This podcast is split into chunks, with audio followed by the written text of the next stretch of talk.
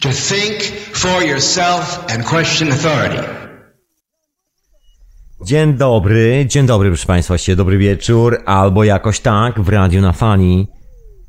Oczywiście witam Was ja, ale Jan Tomek w hiperprzestrzeni. To jest sobotni wieczór, słuchajcie, naprawdę okej, okay, zwyczajem brytyjskim powiem o pogodzie, nie może się od tego od tego uwolnić, nie mogę się od tego uwolnić, zwyczajnie, słuchajcie, jest paskudna pogoda na zewnątrz, taka historia, że w ogóle jakbym miał psa, to bym w ogóle z domu go nie wygonił nawet. Nie wiem, co bym zrobił wtedy z psem. Okej, okay, dobra, zostawiam tą paskudną pogodę, mam nadzieję, że... Mam nadzieję, że gdzieś tam u was jest troszeczkę lepsza pogoda niż u mnie, niekoniecznie takie żaby z nieba z wiatrem. No dobra, okej, okay, zostawiam może pogodę, zostawiam, zostawiam. Tak czy siak, mam nadzieję, że że będzie miły, radosny wieczór w Radio na Fali. Mam wam ciekawą historyjkę dzisiaj do opowiedzenia, jak zwykle. No jak zwykle zaczynamy od pozdrowienia dla wszystkich mecenasów Radio na Fali. Pisanow, kochani, wielkie dzięki za wspieranie. Pozdrawiam wszystkich słuchaczy online, wszystkich was, którzy teraz siedzicie przed radiokomputerami, słuchacie tej hiperprzestrzeni. Pozdrawiam wszystkich słuchaczy offline. Kobieto, mężczyzno, gdziekolwiek byście nie byli. Czujcie się dobrze. No i oczywiście pozdrawiam słuchaczy Radia Paranormalium i Radia na Fali. No i co mogę wam jeszcze powiedzieć dzisiaj na dzień dobry? Jak zwykle mogę wam przypomnieć o tym, że radio ma swojego Skype'a. Oczywiście, że ma swojego Skype'a. Jest, jest coś takiego, można zadzwonić, bo to wszystko się dzieje absolutnie live w Radio na Fali. Skype do radia to oczywiście radionafali.com, dokładnie jak domena, jak nazwa strony radia. Na Facebooku znajdziecie dokładnie po tej samej nazwie, na Twitterze, na Twitterze też znajdziecie Radio na Fali. Zresztą słuchajcie, żeby nie szukać specjalnie po Twitterach i Facebookach, macie linki na głównej stronie radia, maszerować, klikać, dodawać, jeżeli oczywiście lubicie i korzystacie. Także zapraszam serdecznie. Ja przypominam, że jest prezencik dla jednego z najbardziej hojnego mecenasa w tym miesiącu. Oczywiście jest to drugi tom Jarka Bzomy, krajobrazu mojej duszy, proszę Państwa, prezencik ufundowany przez Grzegorza, który prowadzi czas snu, który się pojawia w wieczorowej porze właśnie w sobotę. No w ogóle zapraszam do archiwum, do czasu snu i nie tylko do czasu snu, bo i do wszystkiego, co tam się czai w archiwum. A żeby nie było, że zapraszam tylko do Radia na Fali, to zapraszam do zaprzyjaźnionego radia, Radia Paranormalium, bo tam się prowadzą od jakiegoś czasu takie imprezy jak debaty ufologiczne. Ja sobie zacząłem tak podsłuchiwać i powiem wam szczerze, z czasem to się rozkręca, miło się słucha, pozdrawiam wszystkich, e, jak zwykle, uczestników debat i wszystkich słuchaczy i, i Veliosa. No miła inicjatywa, miła inicjatywa. Także polecam serdecznie, jeżeli się nudzicie. No i zapraszam Cię do wszystkich audycji Radia na Fali, jak najbardziej, żebyście nie zapomnieli pomiędzy tymi wszystkimi innymi rzeczami, innymi audycjami, innymi radiami. O tym, że to jest piękne archiwum, które sobie czeka na Was. Dobra, e, to ja zostawiam wszystkie ogłoszenia, moi drodzy.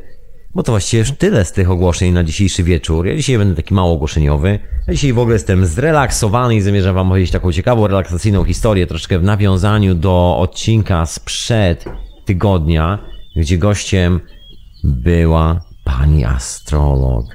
Dokładnie. To zapraszam, żebyście sobie odsłuchali, jeżeli jeszcze nie słuchaliście. Ja dzisiaj nawiążę troszkę do tej astrologii. Opowiem o takim ciekawym eksperymencie i tak dalej, i tak dalej. Jak to jest z tą ezoteryką? Tak dzisiaj e, będę próbował się zastanowić nad odpowiedzią na owo pytanie. Jak to z tą ezoteryką jest? Aż sobie język połamałem na tej ezoteryce. Jak jest tą astrologią? Hmm. Jak jest z tymi naukami, które są uznawane za takie magiczne troszeczkę, prawda, nie uniwersyteckie, nie tam żadna fizyka, matematyka, dyplomu z tego nie ma no właśnie, jak to z tym jest? Bo są bardzo ciekawe eksperymenty dookoła, o których tam się normalnie, oficjalnie nie mówi jak zwykle, bo te eksperymenty są troszkę takie szalone i tak dalej, i tak dalej. Także dzisiaj się zastanawiam nad tym wszystkim, jak zwykle. Także zapraszam Was, jeżeli macie jakieś przemyślenia związane z astrologią, z ezoteryką, żebyście dzwonili, a szczególnie chodzi mi o przepowiadanie przyszłości, to dzwoncie jakby co, radionafali.com, taki jest adres na Skype'ie. Moi drodzy, a jak zwykle muszę zacząć od muzyczki. Dzisiaj sobie obiecałem, że nie będzie tak jak zwykle, że zapominam włączyć tej muzyczki i prawie w ogóle nie ma muzyczki. Dzisiaj się uparłem, że nie wiem jak, ale postaram się tak zmobilizować ze sobą, żeby ta muzyczka tutaj była, proszę Państwa. Bo tej muzyczki jest dzisiaj troszeczkę i mam nadzieję, że jest całkiem miła i że nam miło będzie towarzyszyła podczas tego radosnego wieczora. W radiu na fali.com oczywiście, w hiperprzestrzeni, transmitowanej w radiu Paranormalium ja mam na imię Tomek. Co więcej chcecie wiedzieć? Co więcej? No to myślę, że chyba na razie wystarczy. Zatem posłuchajmy sobie muzyki. Numer, który mi dosłownie siedzi non-stop na uszach przez ostatni tydzień, tak przy okazji swoją drogą. Ja dzisiaj tak popuszczam zwyczajnie, jak zwykle. To, co mi siedzi ostatnio na uszach.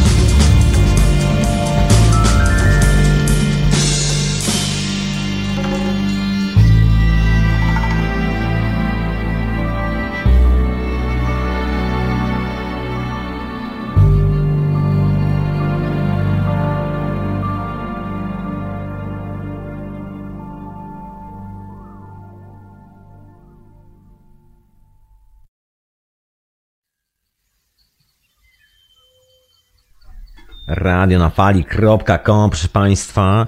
Hiperprzestrzeń, a na imię Tomek. Przy okazji właśnie dziękuję tej słuchacz z Edmonton. Jak się okazało, wysłał mi informację o tym, jak w ogóle wygląda tam za oknem, żeby nie było, że ja jestem jedynym takim świrem, który mówi ciągle o pogodzie, jak zaczyna rozmowę.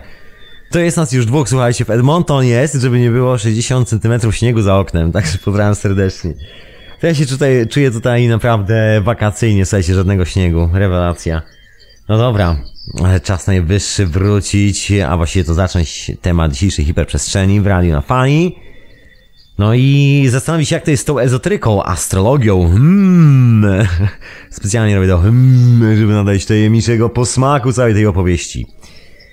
No właśnie, jak to z tym wszystkim jest? Bo są bardzo ciekawe eksperymenty z zupełnie innej strony, od strony takiej czysto, można powiedzieć, naukowej, mainstreamowej, gdzie ludzie zajmujący się socjologią, matematyką i tymi historiami związanymi z przeliczaniem dużej ilości numerów na kartce papieru za pomocą komputerów i kalkulatorów, dużą ilością dyplomów, wzorów i tak dalej, i tak dalej, postanowiła też się zająć tym tematem. No i pojawił się jeden taki gentleman, szczególnie właśnie w tym temacie.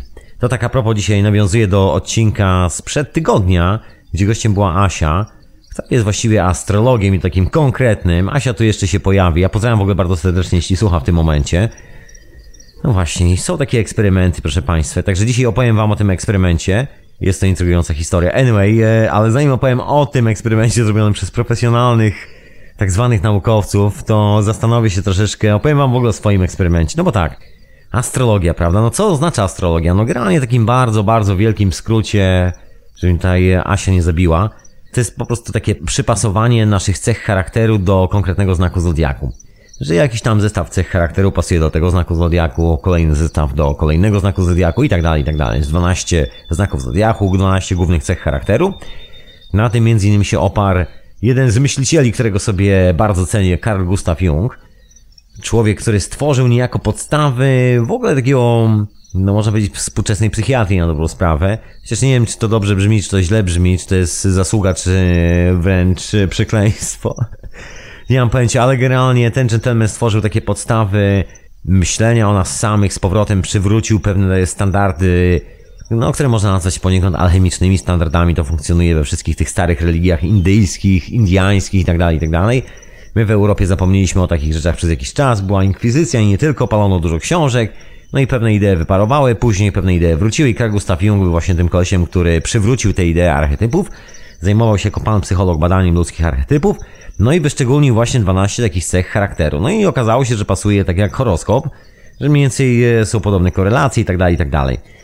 Stąd to się wzięło. Napisał o tym parę książek, także ja wam tu nie chcę skracać za bardzo tej całej historii, bo myślę, że jest warta przeczytania. Jest taka świetna publikacja Karla Gustawa Junga, nazywa się chyba Sny i Wspomnienia. To jest taki zbiór.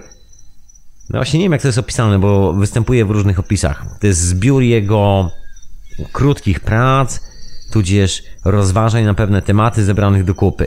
Generalnie wyszła jako książka w Polsce, nie wiem czy jest aktualnie dostępne. Bardzo ciekawa publikacja, ona tam się zdarza mniej więcej od takiego tekstu pod tytułem No jestem już stary i właściwie mam gdzieś co o mnie pomyślał. To teraz e, wam napiszę co tak naprawdę myślałem, coś w tym stylu. Chcę żartuję. Jest napisana w ogóle nie taką akademicką, można powiedzieć medyczną nomenklaturą, jak normalnie prace wszystkich naukowców w tamtych czasach, tylko tak napisana normalnie po ludzku. Jest o snach, jest o wielu bardzo ciekawych rzeczach. I tam jest wytłumaczenie, o co chodzi z tym, z tą historią, z dwunastoma archetypami, cechy, takimi głównymi cechami charakteru. Polecam serdecznie każdemu, bo naprawdę myślę, że świetna lektura, książka czyta się rewelacyjnie. Także zapraszam, nie będę tu się rozpływał za bardzo nad tym, bo to w ogóle hu hu hu, historia głęboka jak wszystkie studnie na tej planecie podejrzewam. No nie wiem, może kiedyś się skuszę, żeby o tym opowiedzieć, ale to może kiedyś. No mniejsze o to. Sytuacja wygląda tak, że mamy te cechy charakteru, 12 znaków zodiaku, do każdego pasuje coś konkretnego.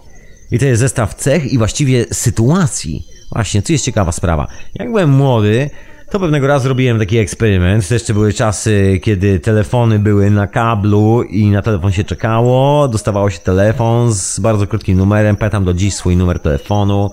Jeżeli chcecie zadzwonić pod ten nieistniejący numer 51 37 73. do dzisiaj pamiętam. Taki klasyczny telefon z wykręconymi oczywiście numerami, tak na tarczy. Anyway. I robiliśmy taki eksperyment a szczególnie właściwie ja. Wpadłem na pomysł, że sprawdzę jak to jest z tą astrologią. No i eksperyment wyglądał dokładnie tak, że brałem sekwencję takich horoskopów, no na przykład tydzień do przodu dla wszystkich znaków zodiaków. No i co robiłem? No i dzwoniłem po kolei po wszystkich swoich znajomych. Wcześniej ich uprzedziłem, spytałem jakie mają znaki zodiaku, to w ogóle znajomych z klasy, znajomych ze szkoły, z podwórka i tak dalej, i tak dalej. Wszystkich tych, którzy mieli telefony w tamtych czasach. No nie każdy akurat wtedy miał telefon, ale generalnie większość już powoli miała. No i numer polegał na tym, że ja znałem ich oryginalne znaki horoskopu i na przykład dzwoniłem do dziewczyny, która była tak zwaną przysłowiową wagą i czytałem jej znak horoskopu, który przynależy rybom. No i pytałem się, jaka jest zgodność. No i tam było w punktach wyszczególnione, na czym polegała ta zgodność. Ja sobie wypełniałem coś w rodzaju formularzu. No i robiliśmy taki test. Nie ja jeden, bo jeszcze mój dobry przyjaciel z czasów dzieciństwa też mi pomagał przy tym teście. No i wyszło na to, że właściwie jest to taka centralna ściema. Że generalnie znaczy ściema jak ściema, słuchajcie, efekt placebo jest nieprzeciętny. Generalnie były to takie raczej dobre horoskopy, nie takie że jakieś katastroficzne, że coś się stało i tak dalej, i tak dalej. No i właściwie każdy się zgadzał z tym horoskopem.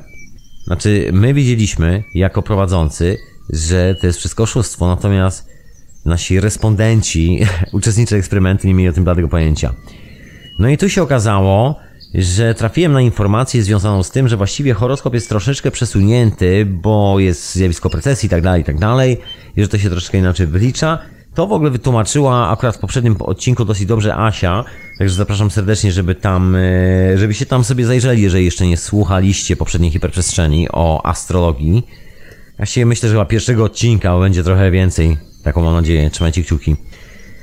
No i generalnie wtedy dowiedziałem się o takich anomaliach, że tam są jakieś takie przesunięcia i tak dalej, i tak dalej, że niekoniecznie ten mój eksperyment tak naprawdę ma jakikolwiek sens. Bo właściwie przeprowadziłem go w taki sposób, że to nie ma nic wspólnego z horoskopem, astrologią i wszystkimi tymi rzeczami.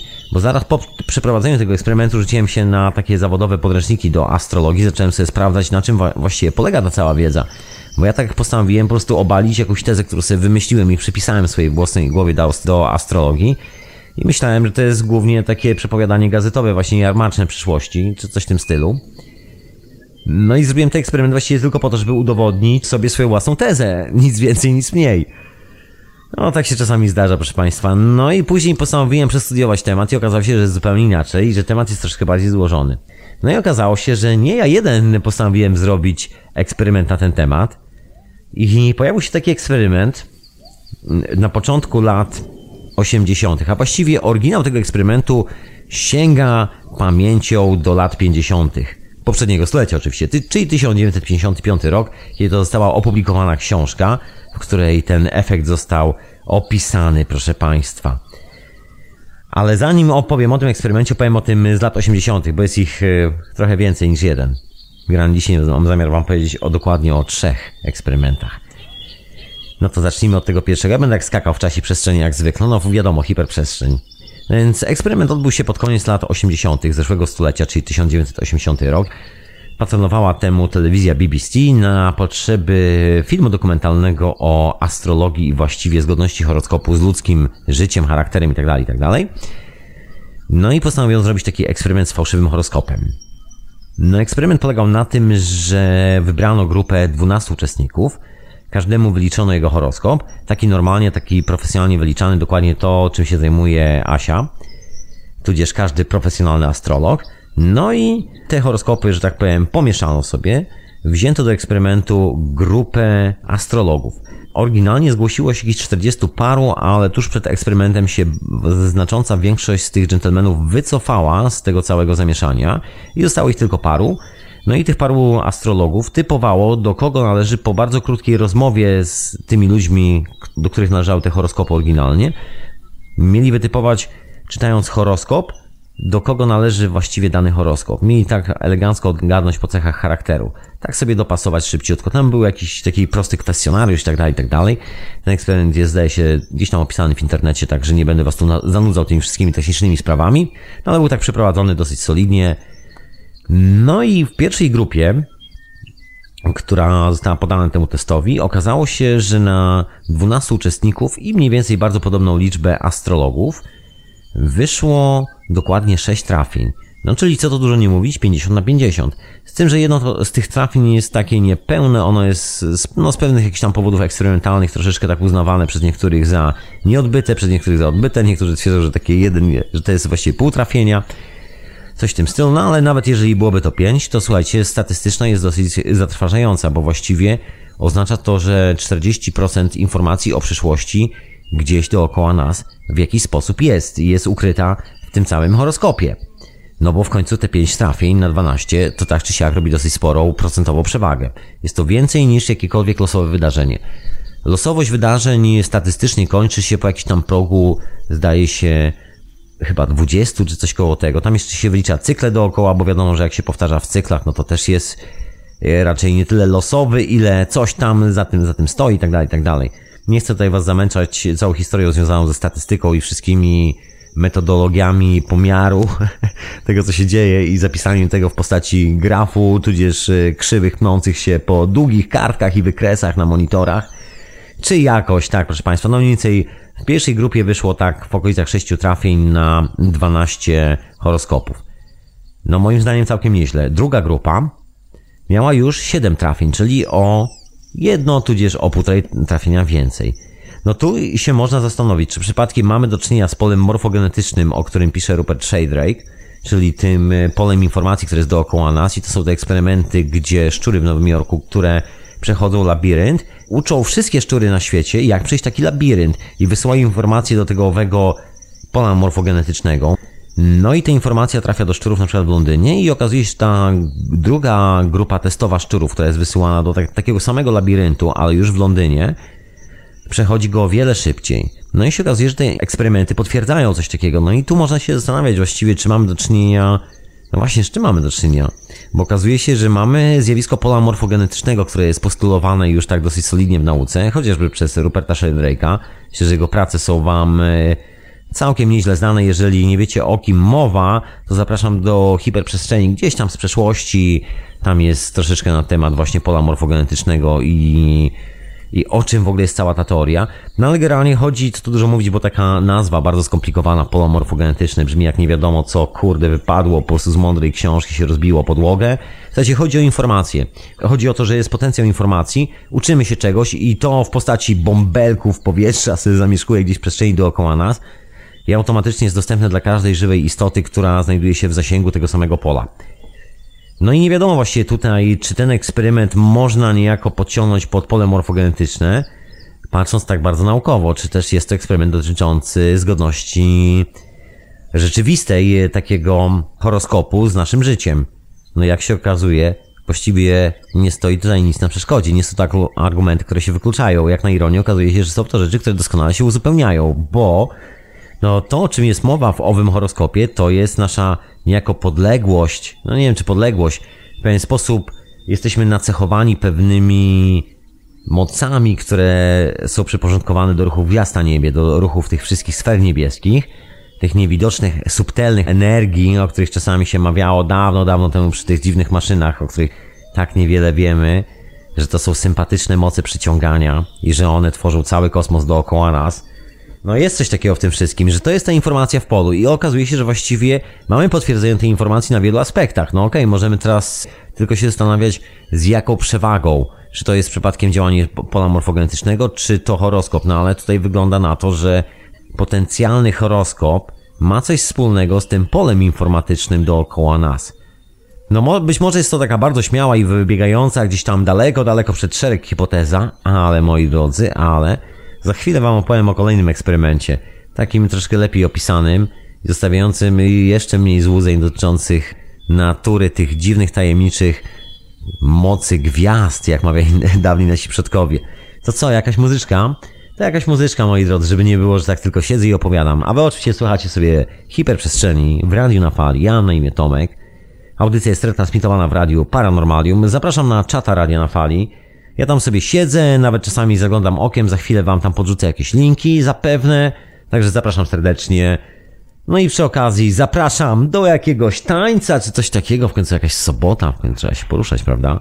Łapcie tam y, dziewczyny za pas i... Obertasa.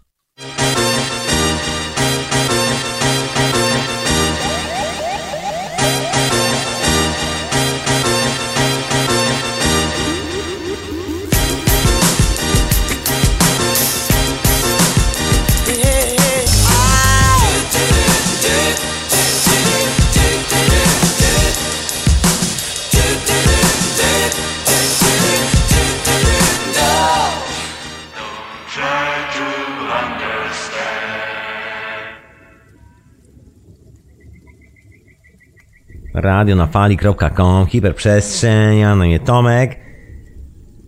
To lecę dalej z tą opowieścią, moi drodzy. Po tym całym zamieszaniu z tymi eksperymentami, czas chyba na ten najważniejszy eksperyment, taki dziwny eksperyment w każdym razie.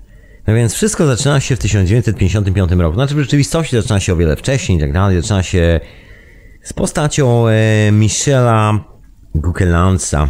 Jest to Francuz mieszkający w Paryżu, Człowiek, który zajął się studiowaniem matematyki, studiowaniem e, statystyki i zaczął napisać prace statystyczne na różne tematy, jakby opracowywać różne metodologie badania, kto jest mniej, kto jest bardziej utalentowany. W tamtych czasach było do, dosyć popularne.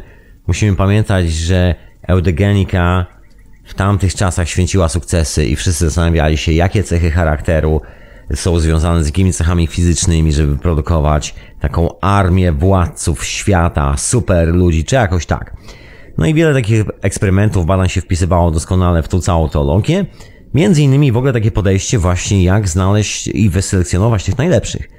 No i tutaj statystyczne metody się pojawiły na horyzoncie stulecia, no i wszyscy naukowcy postanowili rzucić, no może nie wszyscy, ale znakomita część właśnie matematyków rzucić na nowe metody. No i zaczęli badać te wszystkie rzeczy. No i w 1955 roku Google Lounge publikuje swoją książkę, która się po angielsku nazywa The Influence of the Stars, czyli wpływ z gwiazd. Ciekawa książka, ciekawa. No słuchajcie, psycholog zajmujący się statystyką, jeszcze dodatkowo studiujący matematykę. No w ogóle taka dziwna historia. Książka jest y, naprawdę dziwna i mówi o pewnym bardzo dziwnym eksperymencie, którego efekt został nazwany Mars Effect, czyli efekt Marsa. Na czym polegał ten eksperyment? Chodziło o sprawdzenie, jak wysoce, właściwie jak daleko są połączone zawody przez nas wykonywane z naszym horoskopem. W ogóle nasze predyspozycje, to czy osiągamy sukces, czy sukcesu nie osiągamy, jak to jest wszystko sklejone, jak y, dokładny jest ten nasz horoskop w określaniu tych wszystkich cech charakteru. No więc Google Lounge Poszedł sobie do Instytutu Francuskiej Akademii Nauk w Paryżu, no i wyciągnął sobie papiery kilku naukowców, zaczynając od jednego z noblistów, zdaje się, od Ludwika Pastera, dokładnie. No i postanowił postawić mu horoskop. No i sprawdzić, czy faktycznie Paster miał w ogóle kiedykolwiek w swoim horoskopie ten spektakularny sukces naukowy, sławę itd., tak itd., tak ten cały dorobek. No i okazało się, że faktycznie ma. No i że w jego horoskopie jest bardzo ciekawa tendencja, mianowicie tendencja, która wskazuje na duży wpływ Marsa na jego charakter. Taki wpływ Marsa, ale od strony astrologicznej, proszę Państwa. No tutaj pan psycholog, zajmujący się statystyką, nie zwariował wcale, po czym stwierdził, że właściwie, no, skoro najbliżej jest y, tej y, astrologii, najbliżej jest horoskopu, no to zacznie studiować to statystycznie, używając normalnych naukowych metod, ale pod kątem właśnie owych astrologicznych rewelacji. No i zaczął tak to studiować. Oczywiście przysporzyło mu to masę wrogów, którzy stwierdzili, że nie są to naukowe metody badania i że w ogóle astrologia, która jest z geocentrycznego punktu widzenia w ogóle nieuznawana w jakikolwiek sposób przez naukę, bo to troszeczkę tak jak powołać się na to, że Ziemia jest płaska. Przynajmniej tak można porównać te dwa stany w dzisiejszych czasach. No i została taka e, wzmożona krytyka wysłana w kierunku jego książki. W ogóle pojawiło się bardzo dużo krytycznych artykułów. E, kilka uniwersytetów w Stanach Zjednoczonych opublikowało takie bardzo poważne prace odsądzającego czci i wiary na ten temat. No ale słuchajcie, o co w ogóle wchodzi w tym e, Mars Effect? Tak jak wspomniałem, na horoskopie Ludwika Pastera jest taka anomalia. Jak w ogóle wygląda ten zapis horoskopowy? Tak sobie gadaliśmy w zeszłym tygodniu o tym horoskopie, a nie wszyscy z Was może kojarzą. Tak szybciutko piszę. To jest troszeczkę, troszeczkę tak, jakbyśmy sobie narysowali kółko. No i ma, w kółku narysujemy sobie potencjalnie krzyżyk. Mamy taką oś poziomą i oś pionową tego wszystkiego. No i Mars jest mniej więcej gdzieś tam troszeczkę na takiej godzinie pierwszej, po dwunastej, na tym naszym kółku, kółku, które sobie narysowaliśmy. No gdzieś, gdzieś w tej okolicy. No i sobie rysujemy taki kwadrat. No i ten kwadrat z reguły ma boki tak w miarę równo wpisane właśnie w te czubki owego krzyżyka, który się automatycznie robi w środku tego, tego naszego kółka. Czyli mamy troszkę taki przesunięty, no nie wiem, o 10 stopni, coś koło tego. No i generalnie te rogi naszego kwadratu właściwie on zaczyna wyglądać jak gwiazdka, właśnie uderzają dokładnie w te same specyficzne miejsca na okręgu. No i się okazuje, że po zebraniu kilku naukowców z, owego, z owej francuskiej Akademii Nauk, takich wielkich sław, tu stulecia, wielkich odkrywców, wynalazców, noblistów i tak dalej, i tak dalej, i zrobienie im wszystkim horoskopów, ponieważ tam była zwyczajnie taka możliwość. Gdyż we Francji, moi drodzy, jest od set lat taka zasada, że zapisuje się urodzenie razem z godziną we wszystkich dokumentach, także można sobie elegancko prześledzić każdego delikwenta i ma się wszystkie dane do wystawienia poprawnego horoskopu dotyczącego czasu urodzenia i tego, co się może delikwentowi przydarzyć. No i po zestawieniu tych wszystkich wyników, tych wszystkich wielkich naukowców z Francuskiej Akademii Nauk, okazało się, że wszyscy ci wybitni mają taką samą specyficzną anomalię na tym grafie. Dokładnie ten ich wykaz mocy, można powiedzieć, ten kwadracik, czy tam właściwie taka gwiazdka na bazie kwadratu, która się tam pojawia w tym kółku, dokładnie zahacza o te same miejsca na okręgu. No i te same miejsca są związane właśnie z planetą Mars. No ja tu nie będę wam tłumaczył wszystkich tych astrologicznych znaczeń z tym związanych, bo nie jestem tutaj specjalistą. Tak jak wspomniałem, niebawem się pojawi jeszcze raz Asia i je o to tak czy siak wypytam, bez dwóch zdań. No i nazwano to Mars Effect, że właśnie na horoskopie owych wszystkich tych wielkich naukowców z francuskiej Akademii Nauk Wszyscy mają takie skrzywienie, jakby urodzili się właśnie z takimi silnymi mocami Marsa, Marsa i Saturna. No i później, żeby sprawdzić ten eksperyment, czy naprawdę wszystko jest ok, nasz y, naukowiec Gukenlands postanowił poszerzyć to pole eksperymentu, biorąc po prostu coraz większe grupy kontrolne. Na kolejne e, ruszta poszli aktorzy, politycy, żołnierze, sportowcy, artyści i pisarze. Zrobił taką listę, spisał to wszystko, zajęło to parę lat no i zaczął publikować te wszystkie rzeczy i okazało się, że faktycznie tam też jest zjawisko takiego paternu, który się nazywa właśnie Mars Effect, tylko że jest troszeczkę przesunięty. Okazuje się, że na przykład artyści względem naukowców i sportowców są jakby przesunięci w drugą stronę. Tak jakbyśmy mieli lustrzane odbicie, bo się okazało, że naukowcy i sportowcy mają dokładnie taką samą anomalię, czyli mają ten efekt Marsa na swoim horoskopie. No i nikt nie ustanie tego zanegować, no bo po sprawdzeniu tych wszystkich danych, a to taki pan od statystyki, który tam przeszukiwał wszystkie te roczniki statystyczne, wpisywał dane, tam tych wszystkich ludzi do grupy testowej było już parę tysięcy, no i się okazuje, że wynik jest bardzo podobny. Że generalnie ludzie tak zwanego sukcesu w odpowiedzi na to pierwotne pytanie wykazują się dosyć specyficznym horoskopem, którym nie wykazują się inni. I to nie do końca, bo okazuje się, że ludzie sukcesu w konkretnych dziedzinach mają ten punkt lekko przesunięty, na przykład na właśnie Marsa, a inni już na przykład na Jupitera albo na jakąś tam inną planetę. Ja w tym momencie nie pamiętam, chyba na Jupitera zdaje się, nie pamiętam już dokładnie wyników całego tego eksperymentu. Zdaje się, zostało to opisane chyba tam w 20 tomach. Ponieważ każda ta grupa testowa była poddawana badaniom, były robione te wszystkie obliczenia statystyczne i to wszystko było publikowane normalnie w takich tomach akademickich, to jest dostępne w języku angielskim i francuskim.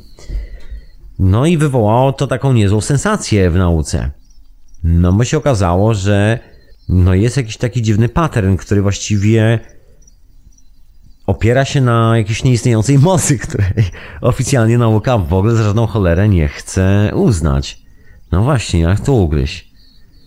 No właśnie. No i tu pojawiło się kolejne rozwiązanie. Żeby ugryźć jeden eksperyment, dobrze było powtórzyć ten eksperyment jeszcze raz. No i powtórzono ten eksperyment. Ale zanim wam opowiem, co wynikło z powtórzenia tego eksperymentu, może odrobinę muzyczki, moi drodzy. A wy oczywiście słuchacie hiperprzestrzeni w radiu na fali.com, yy, retransmitowanej też w Radiu Paranormalium.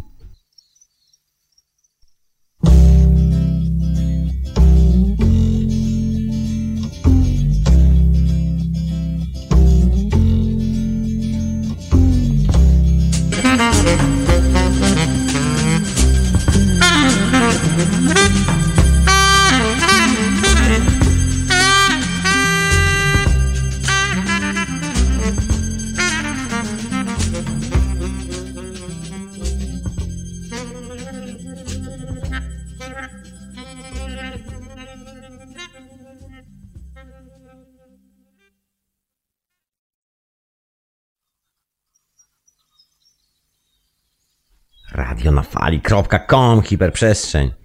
Jak najbardziej oczywiście, jak najbardziej. Wspomniałem o tej sytuacji, co zrobić, kiedy eksperyment zaczyna być dyskusyjny. Należy zrobić drugi eksperyment. No więc główny bohater, Gukenas, zaprosił tak zwane Belgian Committee, czyli no tak, taką grupę poważnych naukowców z Belgii, do tego, żeby powtórzyli ten eksperyment razem z nim. On będzie, on im powie o co w ogóle tam chodzi, oni będą go robili i tak dalej, i tak dalej. Także nie ma problemu, jakby mieli jakiekolwiek pytania. No i tak, co tu dużo mówić, generalnie eksperyment powtórzono na tak szybciutko tylko, żeby było w miarę precyzyjnie, żebyście wiedzieli na kim, na belgijskich sportowcach, słuchajcie.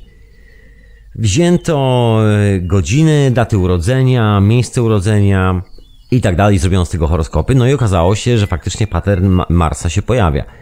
No i tutaj belgijscy naukowcy stwierdzili, że zaraz, zaraz. To chyba jest jakieś logiczne uzasadnienie. Po prostu jest jakiś naturalny cykl taki związany chociażby z zimą, latem. Takie były podejrzenia. To jest po prostu takie wytłumaczenie bardzo prozaiczne, zwyczajne, dotyczące po prostu tego, że na wiosnę się robi więcej dzieci, albo zimą się robi więcej, albo jakoś tak. I że jakoś to racjonalnie można wytłumaczyć bez zmieniania całej nauki wszystkich losów świata. No i zrobiono taki eksperyment, że podzielono wszystkie te elementy, czyli nazwisko sportowca, datę urodzenia, miejsce urodzenia i godzinę urodzenia w kolumny, na cztery kolumny.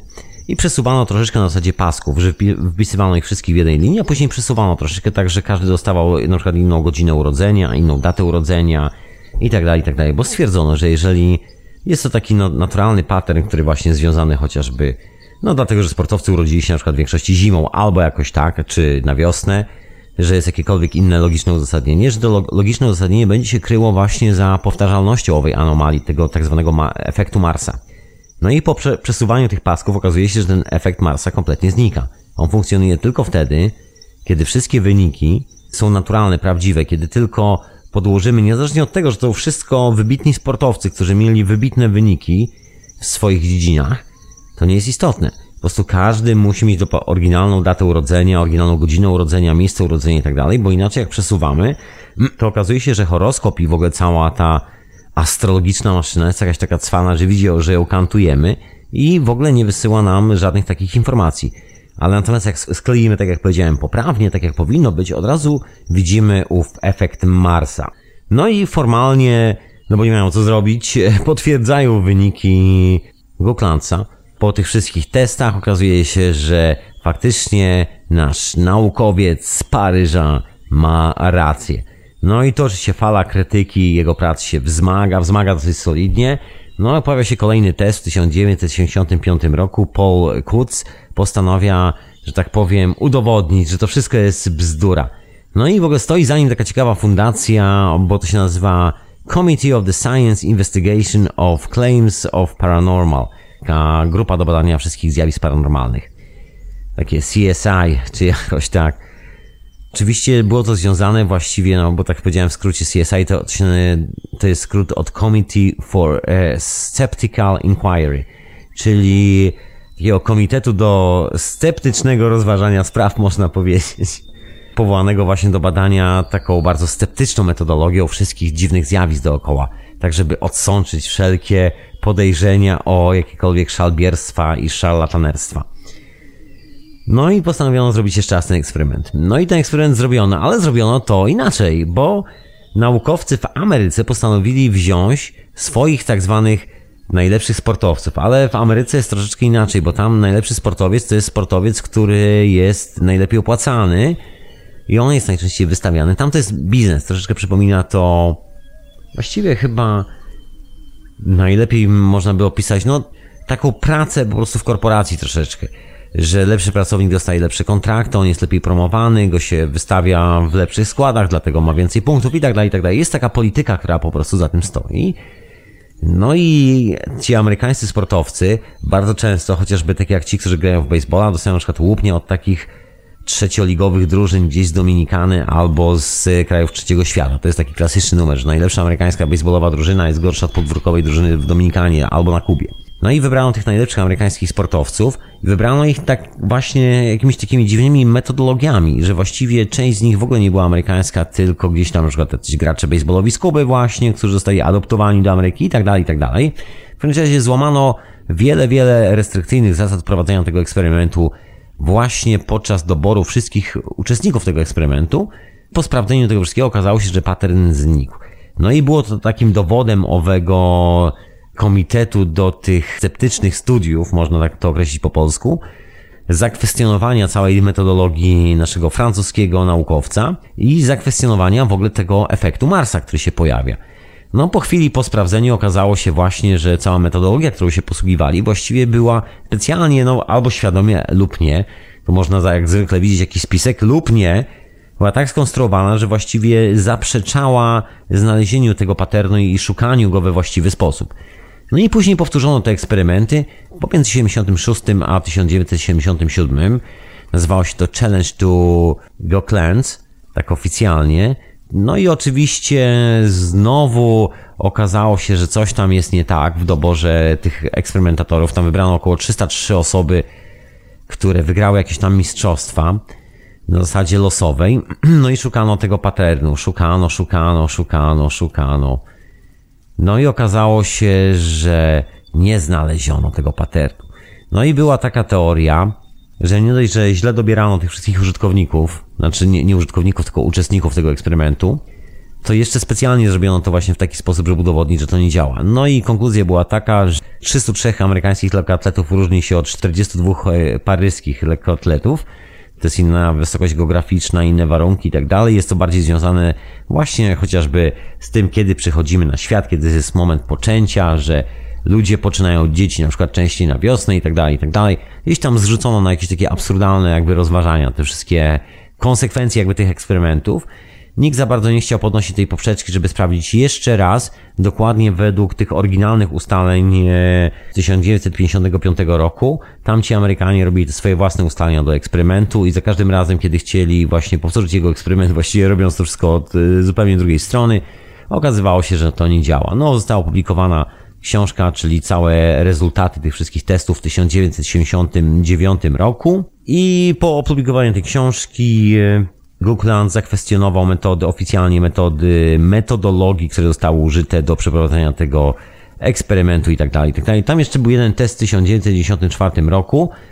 Okazało się, że po zrobieniu tego we właściwy sposób, z powrotem pojawił się ten sam pattern. Tu się okazało, że już się pojawiło jakieś tam statystyczne wyjaśnienie, że oczywiście da się to opisać. Przy czym problem polega na tym, że jest związany właśnie z dwunastoma sektorami na niebie, czyli z dwunastoma znakami horoskopu, dziesięcioma tak zwanymi ciałami niebieskimi, czyli dziesięcioma gwiazdami, które przez te znaki horoskopu przechodzą. Wszystkie te kombinacje są dokładnie tymi samymi właściwie kombinacjami, które znajdują się w horoskopie, tym poprawnie wyliczanym, tym astrologicznym horoskopie. Faktycznie ten pattern istnieje. Co z tym wszystkim zrobić? No bo się okazuje, że coś takiego jak jakaś predefinicja, jakieś predyspozycje, które dostajemy z kosmosu istnieją. Do nas gdzieś tam y, docierają. No ta grupa kontrolna z Ameryki oczywiście twierdziła, że w ogóle jest brak jakichkolwiek wyników potwierdzających, no ale później właśnie zrobiono te badania, zrobiono je na Berkeley w ogóle, żeby było zabawnie i jedna z pani profesor, która je prowadziła, Elizabeth Scout, potwierdziła tą anomalię. Próbowano zrobić dokładnie to samo, prowadzić zmiany, żeby obalić test na zasadzie metodologii statystycznej, no i się okazało, że znowu jest to sama historia, że w Mars Effect, czyli efekt Marsa jest widoczny tylko wtedy, kiedy wszystkie dane są właściwie zestawione, dotyczą rzeczywistych mistrzów, gdzieś tam są opisane warunki tego eksperymentu, ja tu was nie chcę zanudzać, jeżeli jest przeprowadzany powtórnie, dokładnie w taki sposób, w jaki został po raz pierwszy zrobiony, jak został opisany, zawsze wskazuje dokładnie na te same wyniki. Ciekawa rzecz i potwierdza ową statystyczną anomalię.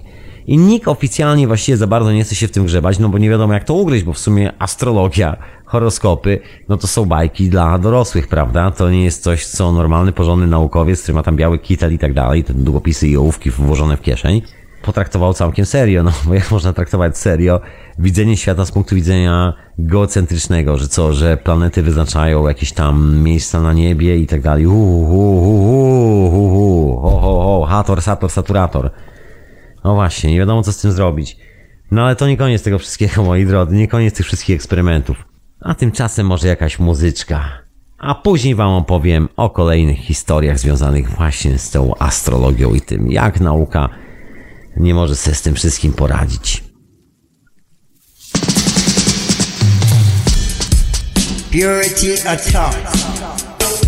Unrighteous step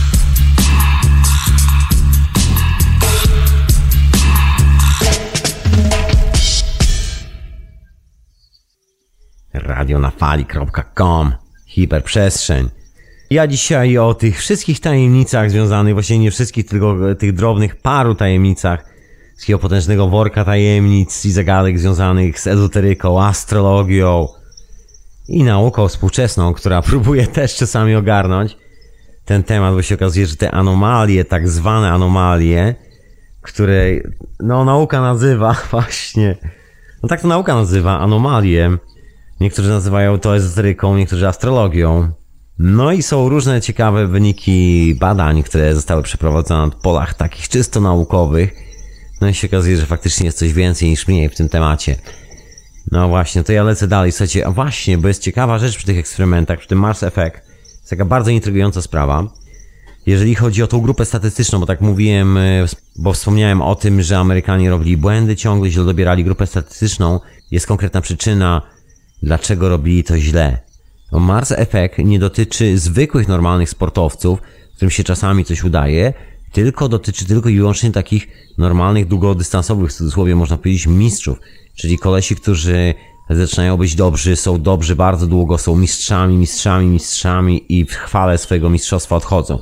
Natomiast tacy zwykli kolesi, którzy się pojawiają na sezon, może czasami trochę dłużej, nie pojawiają się w tym schemacie tak zwanego Mars Effect czyli dotyczy to tylko i wyłącznie tak zwanych wybitnych w swojej dziedzinie jednostek, a Amerykanie jako wszystkich po prostu klasyfikowali nawet tych e, sezonowych kolesi, no i generalnie tam się okazywało, że właśnie owego efektu nie ma. To właśnie taka ciekawostka związana z tym Mass Effect, że dotyczy on tak zwanych wybitnych w swojej dziedzinie jednostek. No nie chodzi tylko i wyłącznie oczywiście o sport, politykę i tak dalej, i tak dalej, o artystów, pisarzy, żołnierzy, aktorów i wszystkich, że tak powiem, im pokrewnych, to w ogóle dotyczy praktycznie każdego. No ale wracając do eksperymentów, bo tu się czaiły w ogóle bardzo ciekawe zagadnienia. Michael Gukland cały czas sobie siedział nad tymi swoimi historiami. No cały czas tam toczy batalię z nauką, taką oficjalną, bo to przeczy jakiejkolwiek racjonalności takiej statystycznej, bo się okazuje, że właściwie cykle naszego życia, to co się dzieje w naszym życiu, i nie tylko, na taką globalną skalę, łącznie z imprezami sportowymi i tego, kto na tych imprezach wygrywa, zależy od ruchu gwiazd. To jest coś, co że tak powiem, takim zwykłym naukowcom w głowie nie mieści, bo to po prostu brzmi jak taka centralna herezja, za którą to nic tylko wziąć, porąbać troszeczkę drewna, wysuszyć, jakiś stosik ustawić, bardziej w tym klimacie. Google dalej się czasami kopie właśnie z takimi tak zwanymi racjonalistami, którzy twierdzą, że to nie jest możliwe, bo to nie jest po prostu racjonalne z naukowego punktu widzenia. No i robi dalej te testy. No i nie tylko on, bo te testy robiono w kilku innych miejscach. One co jakiś czas są po prostu zwyczajnie robione. Ktoś próbuje to podnieść, tak czysto eksperymentalnie sprawdzić, czy zadziała. No oczywiście ciągle jest tak sama historia z tym e, efektem Marsa, który się pojawia właśnie w życiorysach owych wybitnych jednostek.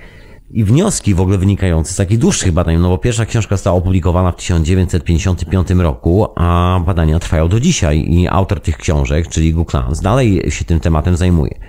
Bo okazuje się, że Gwiazdy są związane bardziej z naszym charakterem niż naszym zajęciem. Druga część e, tych błędów pomiarowych, związana właśnie z tym, że próbowano udowodnić, że ona w ogóle nie istnieje, polegała na tym, że dostosowywano do zawodów, a tu się okazuje, że chodzi o nasz charakter, że trzeba wybrać jednostki, które na przykład zrobiły karierę z powodu swojego charakteru. I tu bardzo jednoznacznie widać właśnie ów Mars efekt.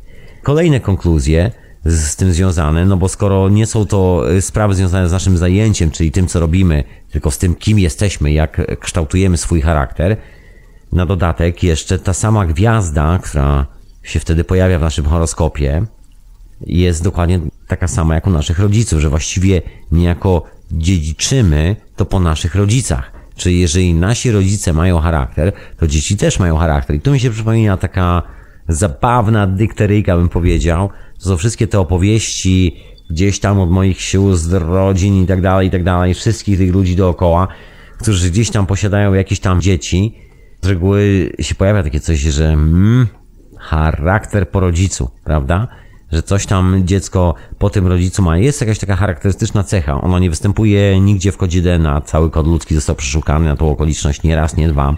No i się okazało, że genetycznie to my nie dziedziczymy nic takiego. Natomiast pewne zachowania, no normalna sprawa, bo tam dzieci się przyglądają rodzicom i próbują odtwarzać te same zachowania, ale jest pewien pattern emocjonalny, nie wiem jak to nazwać. Tu ja to się będę pytał, jak się pojawi następnym razem Asia, w ogóle jak to interpretować, bo ja tu nie jestem specjalistą od właśnie astrologii, horoskopów. Okazuje się, że nasi rodzice, jeżeli jesteśmy charakterni, to nasi starzy też byli charakterni, nasi dziadkowie byli charakterni, że jest to coś, co dziedziczymy niejako w horoskopie że w przeciwieństwie do tej takiej czysto biologicznej formy, w której właściwie nie liczymy za bardzo nic, no poza oczywiście wyglądem, ale nie ma żadnych śladów, żadnego paternu w naszym mózgu, żadnego paternu emocjonalnego, wszystko jest tak zwane zachowawcze, stąd wielki sukces owej psychologii zachowawczej ostatnich dziesiątków lat. Taki bardzo darwinistyczny sposób widzenia świata. To się nagle okazuje, że jest coś, co się wkrada takimi bocznymi drzwiami, no jest sprawdzalny eksperymentalnie, nie da się tego wyrzucić przez okno. Znaczy można spróbować, ale wpadnie kominem z powrotem. No i że jest taki pattern. No i to nie tylko to, bo okazuje się, że ta cała historia związana z Saturnem i Marsem jest związana właśnie chociażby z tym, że występuje tylko u zdolnych naukowców, u zwykłych zanika. I że pojawia się właściwie nie tylko u naukowców, ale w każdej dziedzinie. No i pojawia się też na zasadzie pewnych przeciwieństw, moi drodzy, czyli pewne grupy robiące, tak jak na przykład naukowcy i sportowcy, karierę w swojej dziedzinie, mają ten pattern ukierunkowany na Marsa. Druga grupa ludzi, chociażby przypuśćmy pisarzy i aktorzy albo jakoś tak, ma ukierunkowane na przykład w drugą stronę. I to jest troszeczkę takie inki yang, byśmy powiedzieli, jakbyśmy nałożyli na siebie. się dokładnie uzupełniają. No jest w ogóle bardzo ciekawa rzecz, że w ogóle ten pattern Marsa i Saturna chodzi naprzemiennie i to jest w ogóle takie szalone w tym całym eksperymencie, kiedy jest duża aktywność Saturna, to aktywność Marsa spada w dół. I na zmianę, i na zmianę, i na zmianę. I to są te cykle, które się nieustannie uzupełniają. No i się okazuje, że to jest taka po prostu cecha, którą znaleziono podczas analizy statystycznej tego wszystkiego. W 1979 roku dr Civil Wasing zrobił właśnie taką analizę, jak się czujemy, że tak powiem, że lubimy świat na zewnątrz, albo że zamykamy się po prostu sami w sobie, czyli introwertycy i ekstrawertycy, tak się poprawnie chyba powinno po polsku mówić. No i sprawdził cechy charakterów tych dwóch grup. Wziął taką dosyć dużą grupę ludzi, którzy deklarowali się właśnie jako introwertycy i ekstrawertycy, zbadał te wszystkie rzeczy pod kątem właśnie ich cech charakteru, pogrupował to sobie i zaczął przypisywać do cech owego właśnie horoskopu podług tego eksperymentu. No i okazało się, o dziwo, że, że połowa ludzi, czyli tych introwertyków, równo połowa przypada na tak zwanego Marsa, a druga połowa na przykład ekstrawertyków przypada dokładnie na Saturna. I że ich cechy się dokładnie uzupełniają. Takie szaleństwo. I to wszystko dzieje się, no można powiedzieć dla nas w tym momencie słuchających, wydaje się to absolutnie logiczne, że to się w jakiś sposób uzupełnia, no ale dla nauki nie jest to może do końca takie łatwe do strawienia jak dla nas, ponieważ jest ten nieustanny problem, że to się uzupełnia wobec właśnie cyklów Marsa i Saturna, że nie uzupełnia się wobec jakichś racjonalnych przekonań naukowych, że to się powinno na przykład według czegoś tam uzupełniać, bo nauka twierdzi, że świat jest zbudowany według takich, a innych zasad, tylko właśnie jedyne do czego można to odrysować na kalce, przyłożyć i będzie pasowało, jest taki tradycyjny horoskop, taki właśnie astrologiczny horoskop. No i to jest taki fenomen tego zjawiska, z którym nikt się za bardzo nie chce kopać, no bo nie wiadomo jak ugryźć ten cały temat. Tak dosyć niebezpiecznie wygląda od strony nauki. I nie wiadomo, co z tym zrobić, proszę Państwa. Taka historia z tym wszystkim. Także się okazuje, że w nauce też są takie rzeczy i wcale nie jest ich bardzo mało. To jest tylko jeden z takich przykładów na to, w jaki sposób ta astrologia, królewska nauka, ezoteryka, całe te wszystkie rzeczy związane z tak zwanymi tajemnymi mocami z gwiazd, które zostały wykpione przez naukę, no bo to takie nieracjonalne, prawda? To trochę jest jak wierzenie w królewną Śnieżkę, ale z drugiej strony, jak się robi eksperyment i się okazuje, że no nasze cechy charakteru, ilość na przykład naszych zachowań introwertycznych i ekstrawertycznych i to wszystko się elegancko sumuje, składa i tak dalej, da się wyliczyć statystycznie i wszystko jest ok do tego momentu, dopóki się nie okazuje, że te wszystkie statystyczne wyliczenia są w oparciu właśnie o horoskop i jest z tym pewien problem, ponieważ no właśnie horoskop i owa astrologia nie należą do czegoś, co w dzisiejszych czasach nazywamy racjonalnym podejściem do rzeczywistości. Taki troszeczkę paradoks dzisiejszych czasów, prawda? To może jakaś muzyczka, proszę Państwa, a Wy słuchacie oczywiście hiperprzestrzeni, a dzisiaj tak troszeczkę astrologicznie. Ja pozdrawiam słuchaczy Radia na Fali, tych słuchaczy online, offline, tych co tam siedzą na czacie widzę, no i słuchaczy Radia Paranormalium, Peace and Love, kochani. I co, posłuchajmy jakieś muzyczki. Jak chcecie zadzwonić i powiedzieć, co w ogóle wy myślicie o tym horoskopie, czy to jest racjonalne, czy nieracjonalne, to zapraszam serdecznie. radionafali.com A tymczasem troszeczkę dźwięku, bo tak sobie obiecałem, że dzisiaj muzyczka, no to kurczę, nie odpuszczę.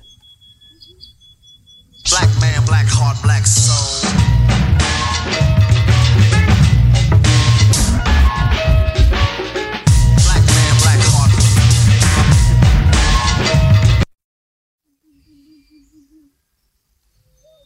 Radio na hiperprzestrzeń, jak nic.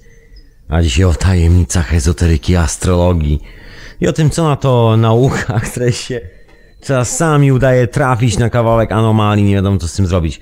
Przy okazji dziękuję serdecznie, dostałem podpowiedź, jak poprawnie się po polsku nazywa owa książka Karla Gustawa Junga o owych dwunastu archetypach i nie tylko. Jest to, myślę, moi, w mojej opinii chyba najbardziej wartościowa książka Karola Gustawa Junga swoją drogą. Nazywa się Wspomnienia, sny i myśli.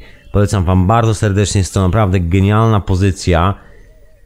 Jest tam kilka ciekawych wątków, naprawdę bardzo ciekawych wątków i czyta się rewelacyjnie. No może troszkę czuć, że jest ona sprzed 100 lat, no może nie całych 100 lat, ale naprawdę warto, naprawdę warto. Także jeszcze raz, wspomnienia, sny, myśli. Carl Gustav Jung. Polecam serdecznie. No, Robek, skoro tak wspomniałem o Gustawie Jungu, poprawiłem ten tytuł. To wspomnę wam o jeszcze jednym koleżce, takim w ogóle ciekawym y, przykładzie, jak w ogóle ta cała, tak odbiegnę troszeczkę od tych naukowych historii, jak ta cała historia z astrologią, y, tak troszkę poza nauką, ale związana między innymi z polityką i taką, no, dosyć solidnie znaną chyba wszystkim, bo chodzi o II wojnę światową, chodzi o trzecią Rzeszę, no, bo ma swoje powiązania, ta horoskopowa historia jest traktowana bardzo poważnie przez bardzo wielu ludzi, którzy stoją czasami na bardzo wysokich stołkach i robią bardzo dziwne rzeczy. Był taki koleś, który się kiedyś nazywał Karl Ernst Kraft. To był astrolog, słuchajcie, astrolog, no właściwie matematyk, który został astrologiem, napisał e, taką książkę, która się nazywa Trials of Astrobiology, czyli jakby zafascynowany dokonaniami Rudolfa Steinera, całej tej szkoły Goethego i tak dalej, i tak dalej. To generalnie dosyć popularne wątki w tamtych czasach były, to nie było żadną tajemnicą. Ludzie dosyć normalnie traktowali to, że Każda roślina ma swój czas, kiedy rośnie, jest to czas związany z aktywnością pewnych planet na niebie i tak dalej, i tak dalej. To było troszkę bardziej normalne niż teraz. Teraz to bardziej jest takie czary mary. Dawniej e, troszeczkę swobodnie, jakby, no nie wiem, czy może swobodnie to złe słowo, ale było to traktowane troszkę bardziej normalnie. Anyway. No i ten gentleman został astrologiem. Napisał coś takiego jeszcze jak e, typu kosmos, coś w tym stylu. No w ogóle takie różne ciekawe historie związane z przewidywaniem przyszłości i studiowaniem tego, jaki wpływ ma na to indywidualna osobowość i jakie są typy tej indywidualnej osobowości. Na początku lat 30., kiedy Hitler doszedł do władzy, Kraft generalnie zdobył taki status takiego bardzo popularnego kultysty w Niemczech. Robił jakieś tam wróżby prawdopodobnie dla na, narodowych socjalistów, no i te wróżby były takie, że Hitler wygra wybory, wszystko się spełniło i tak dalej, i tak dalej. No i Niemcy mieli własną e, wersję tak zwanej masonerii, to się nazywało okultist, okultyści. Tam dołączył do tej rzeszy okultystów i był takim bardzo cenionym właśnie, nie wiem czy powiedzieć medium, czy astrologiem, właściwie astrologiem. No medium też był swoją drogą. No i był takim poplecznikiem Rudolfa Hessa i Heinricha Himmlera, którzy mieli niezłą korbę na tym punkcie, jeżeli chodzi o wszystkie te astrologiczne sprawy. Mu się przypisuje, moi drodzy, to, że inwazja na Rosję ruszyła wtedy, kiedy ruszyła, kilka innych działań y, wojennych związanych z ruchami Armii III Rzeszy, ponieważ on był takim y, ekspertem od astrologii, który tam sprawdzał te wszystkie sprawy dla Hitlera. Fama niesie, że nigdy Hitlera nie spotkał osobiście. Wszystkie rzeczy były dostarczane przez właśnie jakichś oficerów SS czy coś w tym stylu. No ten gentleman miał niestety pecha, bo zaczął dosyć szybko przewidywać to, że losy się potoczą w niewłaściwym kierunku. Pierwszą rzeczą było przewidywanie związane z zamachem na Hitlera. Kiedy doręczył kopertę, okazało się, że jest to zbyt y, niepopularne i oficerowie nie przekazali tego wszystkiego. No i się okazało tak, że wydarzył się wtedy zamach na Hitlera, dokładnie mniej więcej w tym samym czasie, który został przewidziany przez owego Karla Ernsta Krafa. Koleś dostał taką dosyć solidną sławę w tamtym czasie. No, tak czy siak miał tego pecha, że zaczął przewidywać, że trzecia Rzesza się powoli kończy. Było kilka takich historii, które spowodowały, że trafił do więzienia, bo został zamknięty przez SS, ponieważ został powiązany w ogóle z ucieczką jednego z niemieckich oficerów do Anglii. Historia z tym nieprzeciętna, on siedząc w tym więzieniu, na rok więzienia został skazany, siedział i też zajmował się robieniem horoskopów dla całej e, nazistowskiej generalicji. Później go zwolniono, później znowu napisał, że to już koniec III Rzeszy, tysiącletniej III Rzeszy i się okazało, że to uraziło Führera i tak dalej, że to jest zbyt niebezpieczne. Znowu trafił do więzienia, tym razem zdaje się do obozu koncentracyjnego. No i generalnie zmarł czy w jakichś bombardowaniach podczas wyzwalania jednego z obozów, czy transportu pomiędzy obozami, jakoś tak. Taka ciekawa historia, jak taki jeden gentleman miał tak potężny wpływ na tyle operacji militarnych podczas II wojny światowej. Alianci go tam typowali jako taką e, postać numer jeden, jeżeli chodzi o trzecią Rzeszę i o taki ostatni decyzyjny element w tych wszystkich bataliach, że jeżeli ten człowiek nie zatwierdzi, no to Hitler nie zatwierdzi na przykład wysłania jakiejś tam dywizji. No i się okazuje, że w polityce, w wojnach, w tych wszystkich rzeczach ślady tych dżentelmenów są. Może nie wszyscy kończą tak kiepsko jak ów Karl Ernst Kraft gdzieś tam pomiędzy obozami koncentracyjnymi, bo się okazało, że przyszłość, którą przepowiedzieli nie pasowała do koncepcji na przyszłość, którą miał Adolf. Się, się zdarza, po prostu się zdarza. No generalnie, ale są tacy ludzie i jak się okazuje są wykorzystywani, ta astrologia być może naukowo jest traktowana jako coś zupełnie, jakaś szarlataneria, coś zupełnie z kosmosu, coś na co nie, nie ma, nie ma absolutnie żadnego powodu, żebyśmy patrzyli w jakikolwiek racjonalny sposób, ponieważ to wszystko jest gdzieś poza jakimkolwiek racjonalnym sensem, mowa jest o jakichś kosmicznych mocach, planetach, znakach zodiaku, no to nie jest całkiem serio, prawda? A tu się okazuje, że tak czy siak ci ludzie mają naprawdę niesamowite wzięcie i że ta wiedza coś takiego w sobie ma, że ciężko ją ignorować i pomimo tego, że tak jak mówię, oficjalna nauka jest cały czas oficjalnie tą oficjalną historią, to gdzieś tam pod spodem ciągle nieustannie są tacy ludzie, którzy się zajmują takimi historiami jak astrologia i robienie tych wszystkich horoskopów i to wszystko jest takie bardzo, bardzo istotne. No słuchajcie, na giełdzie w Nowym Jorku ponoć masa decyzji zapada właśnie po wizytach u astrologów. I to jest często w bardzo wielu miejscach. W Londynie podejrzewam też. A tu już mam telefon, już odbieram. Halo, halo, witam serdecznie. A, witam Ciebie Tomaszu, jak tam zdrowie? Doskonale, jak zdrówko twoje z kolei? A, bardzo dobrze, coraz lepiej, można powiedzieć. Doskonale. Czy słyszałeś kiedyś o takich historiach jak właśnie Mars Effect? Żeby jakieś elementy z horoskopu potwierdzały jakieś elementy związane z tak zwaną oficjalną psychologią? E, z oficjalną nie, no właśnie ja chciałem tak w roli takiego adwokata diabła wystąpić, żeby właśnie powiedzieć, że w oficjalnej nauce takiej, którą, której no, Radio na Fali zwolennikiem nie jest, to y, oficjalna nauka jest całkowicie y, nastawiona negatywnie do tego typu rzeczy. Twierdzi, że to ludzie, którzy są w tej nauce twierdzą, że w ogóle to jest jakaś bzdura totalna właśnie, tak jak ty powiedziałeś, z kosmosu, szarlataneria, jakiś wróż, wróżmacie i tam nawet się śmieją, że to wróżmacie i taki tam sobie siedzi w TVN-ie i tam, wiesz, i, i tam przepowiada jakąś tam i usiłuje przepowiadać jakąś tam przyszłość. No to wiesz. chyba ci, którzy mają tyle czasu, żeby siedzieć i oglądać telewizję w swoim życiu. Ci wiedzą, kim jest Wróżmacie. Ja nie wiem. Szczęśliwie. Ja, ja, ja tam też, wiesz, tego wróża Macieja to tak sobie, sobie y, troszeczkę dla zabawy w sumie. Ja ci powiem, że jestem jedną z tych osób właśnie takich, która nie dowierza w y, astrologię, mogę tak powiedzieć. Która nie dowierza właśnie ty, tym, y, temu, co mówiłeś przed chwilą o Hitlerze Mhm. i o tym y, Karlu, całym jego przydupasie, jego tam piątku, nie? Ja nie, nie, nie wierzę, że to tak, że miało miejsce coś takiego, że miała miejsce taka rzecz. Chociaż No. kto wie. Są dokumenty na istnienie tego dżentelmena. Jest część jego notatek, która tam ocalała. Także nie ma z tym problemu. Stąd wiemy, że na przykład w horoskopie wyszło mu dla Adolfa Hitlera, że nie powinien gdzieś tam jechać pomiędzy 7 a 10 grudnia. No i dokładnie w tym momencie wydarzył się przecież za, zamach na Hitlera. Chyba właśnie 8, czyli pomiędzy 7 a 10. I to był człowiek, który to przewidział. Także, no w ogóle ciekawa historia z takim gentlemanem. Jest, jest o nim jeden film, zdaje się, chyba nakręcony przez jakąś e, węgierską telewizję lata, lata temu, nie pamiętam już dokładnie. No mniejsza o to, mniejsza o to. Generalnie e, ten pan jest sprawdzalny, także to jest taka fenomenalna postać, taka jedna z takich niewielu, o których wiemy, bo normalnie się gdzieś tam za kulisami trzyma i nikt e, się głośno nie przyznaje, że przecież biega do wróżki, prawda? A to się okazuje, że ten gentleman naprawdę istniał, także twój sceptycyzm został, że tak powiem, mam nadzieję, obalony.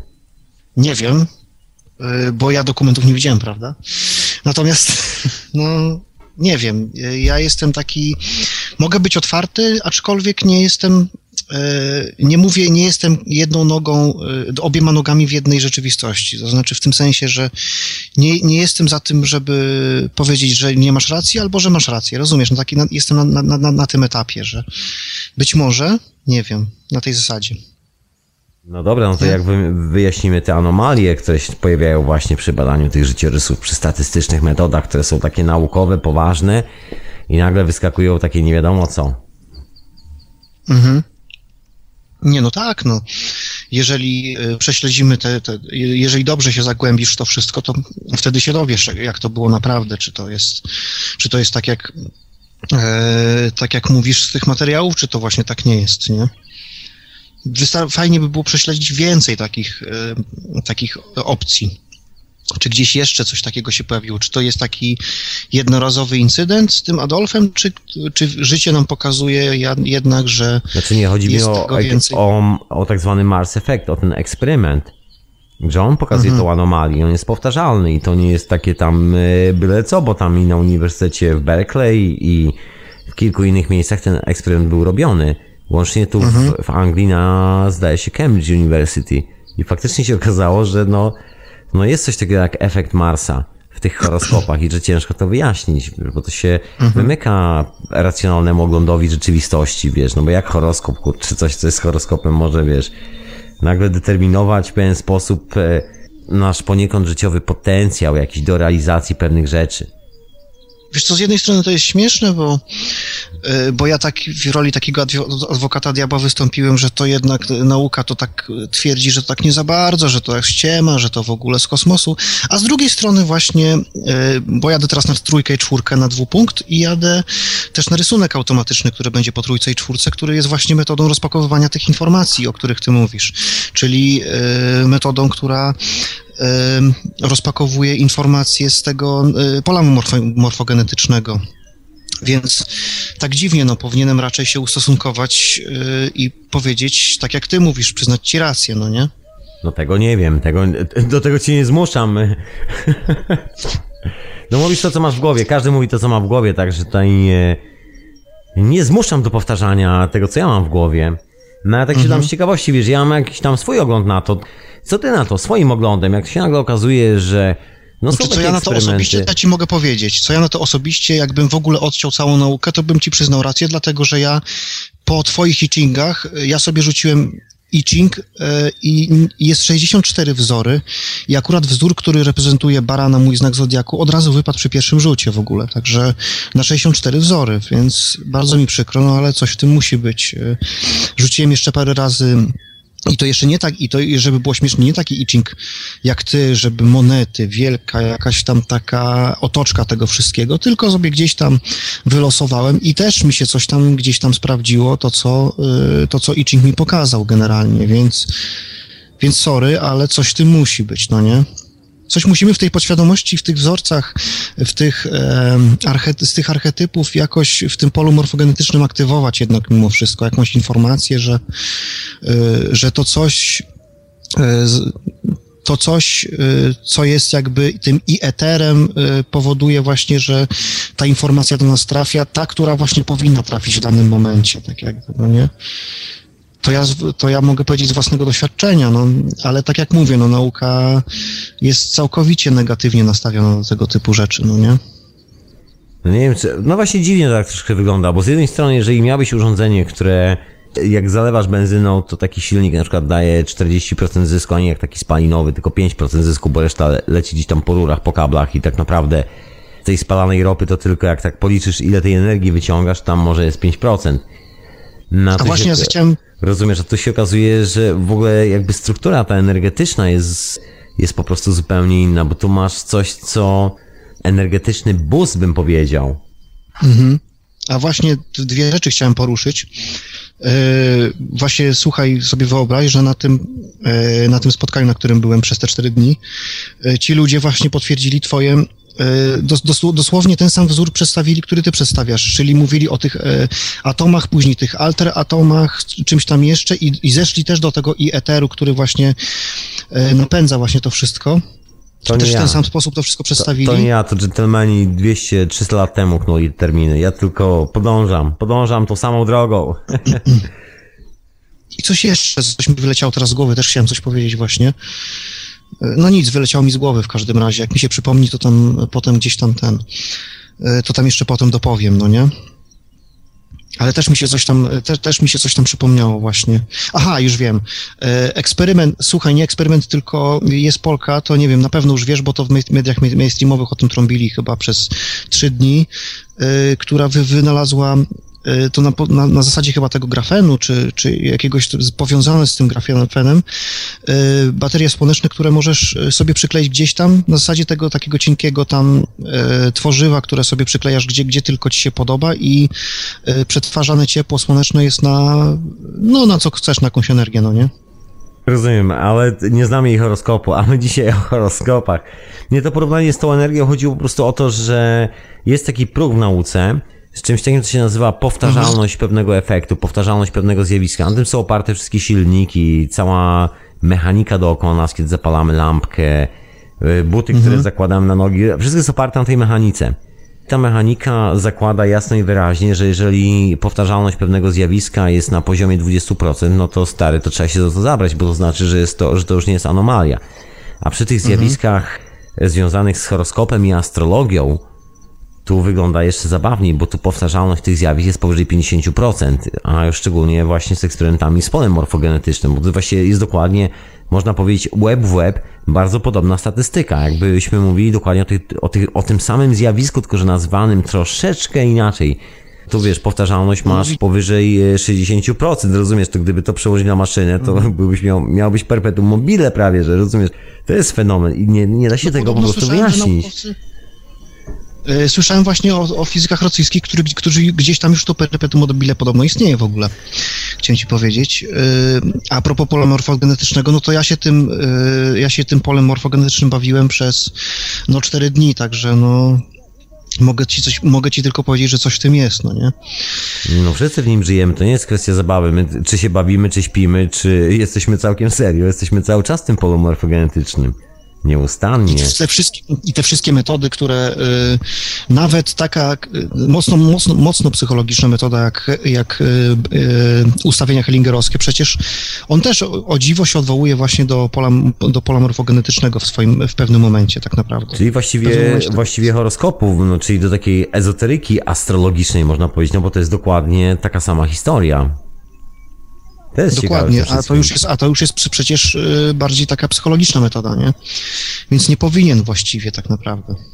No, Ten terapeuta się do tego odwołuje. No właśnie, czemu nie powinien? To jest, y, to jest, mamy jakieś takie dziwne myślenie, mi się czasami wydaje. Czemu terapeuta nie powinien się odwołać do czegoś, co jest starą, sprawdzoną wiedzą, która ma tysiące lat i która działała przy... Tak samo Jung przecież. Karl Gustav Jung, y, archetypy też są właśnie, biorą się z pola morfogenetycznego, gdzieś tam została zapisana informacja i ona, ona się powtarza, jest archetyp kogoś tam, jakiejś postaci i ten archetyp się przejawia y, od tam iluś tysięcy lat cały czas no, w naszym życiu, nie? Nie wiem, no ja nie znam, nie pamiętam teraz tych starych archetypów, no ale... No to jak to z tobą jest? Archetyp... Że z jednej strony, proszę pana, wierzysz w to, że jest, bo Karl Gustav Jung napisał, że jest, a z drugiej strony masz taki problem właśnie, żeby zaakceptować to, że być może właśnie jest tak, że to wszystko idzie z gwiazd. To jest, wiesz co, taki Tomasz Niedowiarek, jak im bardziej w to wszystko wchodzę i, i jak mi się to objawia, to jest ok, a jak już mi się nie, nie objawia i to, to tak nie, nie, nie zadziała w pewnym momencie, to już tak nie, to nie jest, to nie znaczy, że nie jest ok, ale już jest, już mam wahania, no nie? No ja ciekawe, jestem taki ciekawe trochę mam takie jak ty podejście, eksperymentator, że jak sprawdzę i zobaczę, że to działa, to działa, a jak sprawdzę i to nie działa, to tak średnio działa, no nie? Rozumiem. No dobra, to zostawiam się z tymi hellingerowskimi metodami i z tym całym znaczy, bigosem hellingerowskim. To był dwupunkt, a Hellinger tak samo się też odwołuje do tego. Czy, tak. czy dwupunktową metodą. Ja, ja nie jestem ekspertem od takich e, od takich spraw, także czasami mogę się pomylić w tych nazwach, tego jest tyle, że człowiek naprawdę czasami, przynajmniej ja nie pamiętam, mm -hmm. tak jest prawda. No tak, no, no pewnie. Jeszcze pewnie się odezwę, wiesz, w wieczorowej porze, nie? Zapraszam serdecznie, zapraszam. Dzięki wielkie za telefon. I dzięki. tak dzięki za potwierdzenie, że w tych metodach też jest taki element tego horoskopu i astrologii.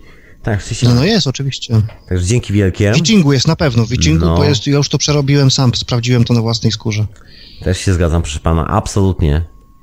Także dzięki jeszcze raz za telefonik i do usłyszenia, dzięki. proszę pana. To był Mateusz, a wy oczywiście słuchacie sobie radio na fali. Ja szkoliłem na czata, jakby co, linki do o, tych dwóch rzeczy, to może wkleję jeszcze raz, czyli do tego, o co funkcjonuje pod nazwą Mars Effect. Jejku, ja się muszę powyciągać troszeczkę, poczekajcie. Troszeczkę zamieszania, żeby tu poprzestawiać wszystko. Okay. Jestem cały i zdrowy. Wszystko jest całe, nic się nie rozbiło. Super. E, to ja wklejam na, na czata szybciutko dwa linki, o których była mowa, czyli o tym, o czym dzisiaj e, opowiadałem, o tym e, eksperymencie związanym z Mars Effect. No i o tym gentlemanie, jednym z wielu podejrzewam, który funkcjonuje na świecie, który wiemy o nim, że był takim spiritus movent pewnych dziwnych ruchów taktycznych w III Rzeszy, którego się słuchał sam Adolf Hitler taka dziwna postać, a tylko dlatego, że człowiek wiedział, kiedy następują te właściwe momenty przesilenia i nawet naziści, tacy szaleni ludzie, nawet oni bali się gwiazd, nawet oni bali się astrologii, to nauki się nie bali, a bali się astrologii. To troszkę jak spojrzymy na tą naukę dzisiaj, wygląda trochę tak, że ona dalej się boi astrologii dokładnie w podobny sposób. No nie wiadomo, co zrobić z tym eksperymentem. No robią ten eksperyment Mars Effect, robią, jeżeli on jest robiony dokładnie według tych elementarnych założeń, że wybiera się tych właśnie wybitnych sportowców, sprawdza się ich horoskopy, ale takich naprawdę wybitnych, to na końcu wychodzi, że wszyscy gdzieś tam zmierzają w kierunku tego Marsa w tym swoim horoskopie. Wszyscy mają taki charakterystyczny pik.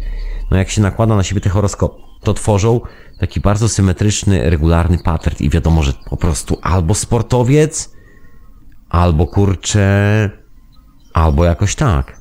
No i nie wiadomo co zrobić bo wygląda na to, że coś się dzieje dookoła nas. No, wiemy, że nie jesteśmy wyłącznie fizycznie kawałkiem mięsa, że nie jesteśmy zdeterminowani do materii. No i tu się okazuje, że to coś, kim, czym my jesteśmy, jest orientowane na jakieś moce z gwiazd. I to jeszcze wyliczane w taki sposób, że to w ogóle nie da się zaakceptować od strony naukowej. Jak to wszystko ugryźć? Jak to wszystko ugryźć? No jest to ciekawa teza, moi drodzy. Ale to myślę, że może jakiś odrobina muzyczki, trochę relaksu, a po muzyce opowiem wam o takiej bardzo ciekawej koncepcji, która jest też związana właśnie z ową astrologią, ową ezoteryką, z tymi horoskopami, z tym, co tak naprawdę gdzieś tam wyziera powoli spod tego dywanu, co tam było zamiatane przez tyle lat i udawanie, że niczego nie ma. Jest ciekawa refleksja związana z budową naszego mózgu, moi drodzy, przy tym wszystkim. I z tym zamieszaniem od tej biologicznej strony. Uhu, To może jakaś odrobina muzyczki, a wysłuchacie oczywiście hiperprzestrzeni w radiu na fali. Ja tu się dzisiaj, tak powiem, rozkliwiam nad astrologią i horoskopami i ezoteryką. To posłuchajmy muzyczki.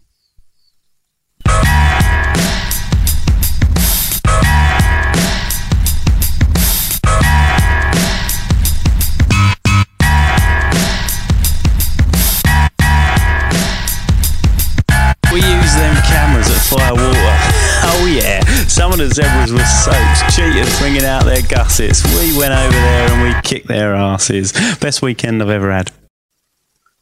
Radio na fali.com Hiperprzestrzeń. Retransmitowana też w Radiu Paranormalium. Ja na imię Tomek. Jeżeli chcecie zadzwonić to oczywiście radio na fali.com Radio na fali.com Taki adres na Skype proszę Państwa a ja właśnie tak na koniec chciałem wrzucić e, tych wszystkich refleksji, tych opowieści o szalonym eksperymencie związanym z efektem Marsa. Taką refleksję uzupełniającą, można powiedzieć, troszeczkę jakby zastanawianie się nad tym, gdzie właściwie i w którym miejscu z tą całą opowieścią jesteśmy.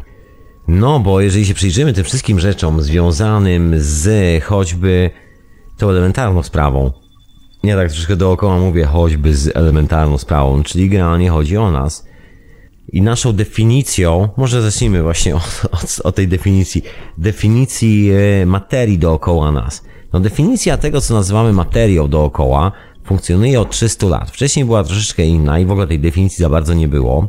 To dopiero właśnie od jakichś, tak jak mówię, 300 lat jest w ogóle taki pomysł, że to, co jest dookoła nas, jest jedyną rzeczą, która w ogóle funkcjonuje, w sensie przedmioty, materia. Natomiast innych energii już po prostu nie ma. Jeżeli jest niewidoczna i nie działuje bezpośrednio zasadzie właśnie tych newtonowskich praw i tak dalej, i tak to jej po prostu nie ma. I to jest e, ten główny problem właśnie z owym efektem Marsa. No ale to nie jest jedyny problem e, z efektem Marsa i ani astrologia, ani ezoteryka, ani horoskop, ani tarot, ani cokolwiek, ani I cokolwiek z tych rzeczy, to nie są jedyne tematy, które mają problem z nauką. No bo ten problem ma neurobiologia, czyli nauka na naszym mózgu. No bo okazuje się, moi drodzy, że są przypadki takiej śmierci mózgu, takie kliniczne śmierci. No i doskonale myślę, że wszyscy zdajemy sprawę z przypadków śmierci klinicznej. No wniosek z tego jest taki dosyć prosty, łatwy do ogarnięcia. Generalnie świadomość nie mieszka w mózgu, tak samo jak speaker radiowy nie mieszka w radiu. W radiu słyszymy tylko głos, który jest tam nadawany. I dokładnie taka sama historia wygląda na to, dzieje się absolutnie z naszym mózgiem. Tu są różne wyniki bardzo takich dziwnych badań, no bo są ludzie, którym się zdarzają bardzo przykre wypadki w życiu, gdzieś tam trzasną samochodem na motorze albo coś takiego, uszkodzą sobie głowę, no i jest masa dowodów medycznych, jak ktoś, kto na przykład nie ma fizycznie połowy mózgu, dosłownie, bo podczas wypadku coś tam się stało, wyleciało, osoba przeżyła, jak ktoś taki normalnie funkcjonuje. Chociaż ma gigantyczne braki tkanki mózgowej gdzieś tam w środku różnych części mózgu.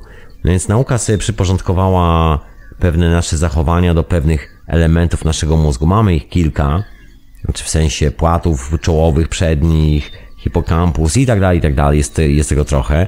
Nie będę wymieniał wszystkich tych elementów mózgu. No i pierwotna koncepcja była taka, że zakładała, że każdy z tych elementów odpowiada bezpośrednio za jakieś tam sprawy związane z naszą egzystencją. I to było takim pośrednim dowodem do tego, że świadomość mieszka w naszym mózgu skoro na przykład emocje, tudzież stany wizyjne są deklarowane gdzieś tam w okolicy szyszynki i tak dalej, i tak dalej, no to tam mieszkają takie doświadczenia typu spotykamy boss. Jeżeli na przykład walniemy się w kolano i nas boli, no to rejestrujemy jakieś tam sygnały w przednich płatach mózgu, czyli generalnie tam mieszkają jakieś informacje odpowiedzialne za koordynację bólu, tudzież mięśni, czegoś takiego. No i w, jakby w ten sposób próbowaliśmy rozkodować to wszystko. Pojawiły się te wszystkie bardzo dziwne wypadki, ludzi po właśnie, ludzi po wypadkach dokładnie. To są te wypadkowe historie gdzie nie ma w środku mózgu albo brakuje bardzo poważnej ilości tkanki, a człowiek normalnie dalej funkcjonuje, normalnie dalej myśli, nie jest wcale upośledzony. Jak to wyjaśnić? W jaki sposób może być tak, że tylko część mózgu, która została po jakiejś katastrofie, dalej spełnia te wszystkie wymagania? No i tu się okazuje, że właściwie nasza definicja tego, że energia jest w taki, a nie inny sposób skorelowana z materią, chociażby mówię w tym momencie o materii zwanej naszym mózgiem, tego co mamy pod czaszką, bo jeżeli materia jest dokładnie tym, czym jest tej definicji sprzed 300 lat, no to co się dzieje w naszej głowie?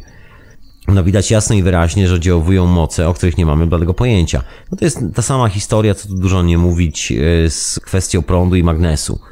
Czy widzimy pole magnetyczne? No nie, nikt nie widzi pola magnetycznego, dlatego potrzebujemy kompasu w lesie. Jeżeli nie wiemy, z której strony rośnie chuba na drzewie albo mech, no to musimy użyć sobie właśnie takiej metalowej strzałki namagnesowanej, bo my tego nie widzimy. Natomiast nietoperze, zwierzaki bez problemu sobie z tym radzą. No nie widzimy też mocy prądu elektrycznego, dla nas to działa tylko w momencie, kiedy widzimy iskrę i kiedy nas kopnie, to wiemy, wiemy że tam był prąd. No w gniazdku nie widać, żeby coś tam się świeciło dookoła gniazdka, no chyba, że jest jakaś dioda w gniazdku, no ale tak prąd sam siebie, to nie widzimy tego prądu zupełnie.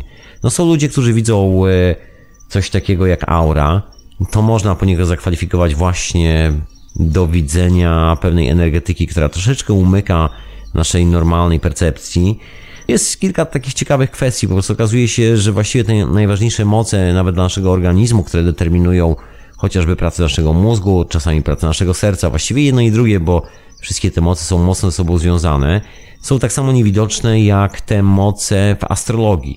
I fenomen tych dwóch rzeczy polega na tym, że są połączone ze sobą cyklami, bo właściwie cykle naszego życia, cykl ciąży, kiedy przychodzimy na świat, cykl naszego rozwoju są bardzo, czy chcemy, czy nie, mocno związane dokładnie z tymi samymi cyklami, o których opowiada astrologia, ezoteryka, horoskopy i wszystkie te historie.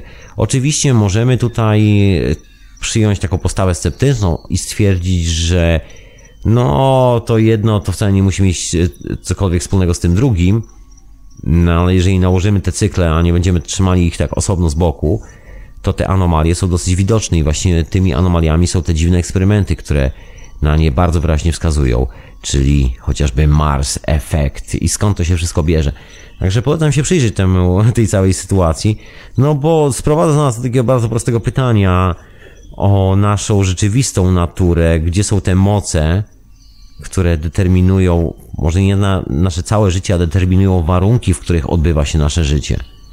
No właśnie, gdzie te moce są? No bo skoro wiemy już, że speaker nie mieszka w radiu, czyli świadomość nie mieszka w naszej głowie, wiemy już, że wydarzenia, które nas otaczają, też właściwie są jakimś zapisem prawdopodobnie, no ja tak mówię z dystansem prawdopodobnie, ale dla mnie to wygląda, że bardziej na 99,99% zapisem pewnych sytuacji energetycznych, które później się manifestują w postaci, nie wiem, spotykamy kogoś w życiu, robimy jakąś podróż, następuje jakaś transwersja jednego ja w drugie ja, coś w tym stylu, granie zmieniamy się diametralnie, gdzieś przeżywamy jakieś doświadczenia, które nas zmieniają.